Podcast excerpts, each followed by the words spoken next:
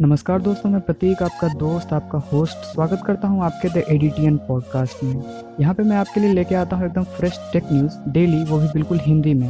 तो चलिए जानते हैं आज के टेक न्यूज़ आज का न्यूज़ कुछ इस प्रकार है। बात करते हैं पहले न्यूज़ की तो शाओमी ने 15 जुलाई को अपना एक इवेंट आयोजन किया है, जिसमें आपको M I smart band five M I TV we stick समेत कई प्रोडक्ट लॉन्च हो सकते हैं। बात करते हैं अगले न्यूज़ की तो gaming smartphone Lenovo Legion powerful processor के साथ बाईस जुलाई को लॉन्च होगा। बात करते हैं अगली न्यूज़ की। तो प्रधानमंत्री नरेंद्र मोदी ने लॉन्च किया है आत्मनिर्भर भारत इनोवेशन चैलेंज जिसमें आप 20 लाख रुपए जीत सकते हैं। इसके आवेदन करने की आखिरी तिथि 18 जुलाई को है तो आप इसके ऑफिशियल वेबसाइट पे जाके जल्द से जल्द इसके एप्लीकेशन को फिल कर सकते हैं। बात करते हैं अगले न्यूज़ की। तो बीएसएनएल यूज़र्स को मौजूदा प्लान में एक्स्ट्रा रिचार्ज का बेनिफिट मिल रहा है तो आप इसके ऑफिशियल वेबसाइट पे जाके इस बेनिफिट के बारे में चेकआउट कर सकते हैं। बात करते हैं अगले न्यूज़ की। तो रियल मी सिक्स आई की लॉन्च का डेट खुलासा हो गया है।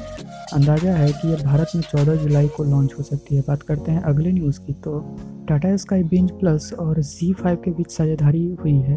जिसमें अब यूज़र्स को 12 भाषाओं में ओटीटी कंटेंट की बेनिफिट मिलेगी। बात करते हैं अगले न्यूज़ की तो रियल मी सी एलेवन चौदह जुलाई को भारत में लॉन्च हो सकती है। बात करते हैं अगले न्यूज़ की तो पबजी स्पॉटिफाई और टिंडर जैसे आई ऐप डाउन हो गए हैं। हालाँकि इसकी वजह अभी तक सामने नहीं आई है, लेकिन ऐसा अंदाज़ा लगाया जा रहा है कि ये पॉपुलर ऐप्स फेसबुक के सॉफ्टवेयर डेवलपमेंट किट के वजह से डाउन हुए हैं, क्योंकि ये ऐप फेसबुक के एस का उपयोग करते हैं यूज़र लॉगिन करने के लिए। फेसबुक ने गिटहब के एक पोस्ट में कहा है कि पूरे मामले की जानकारी होने के बाद इसके तरफ़ वो बहुत जल्द से जल्द इसे समाधान करने की कोशिश कर रहे हैं और इसमें तेज़ी से काम चल रहा है। बात करते हैं अगले न्यूज़ की तो रियल कंपनी अपनी तीस watt charging supply power bank बहुत जल्द लाने वाली है।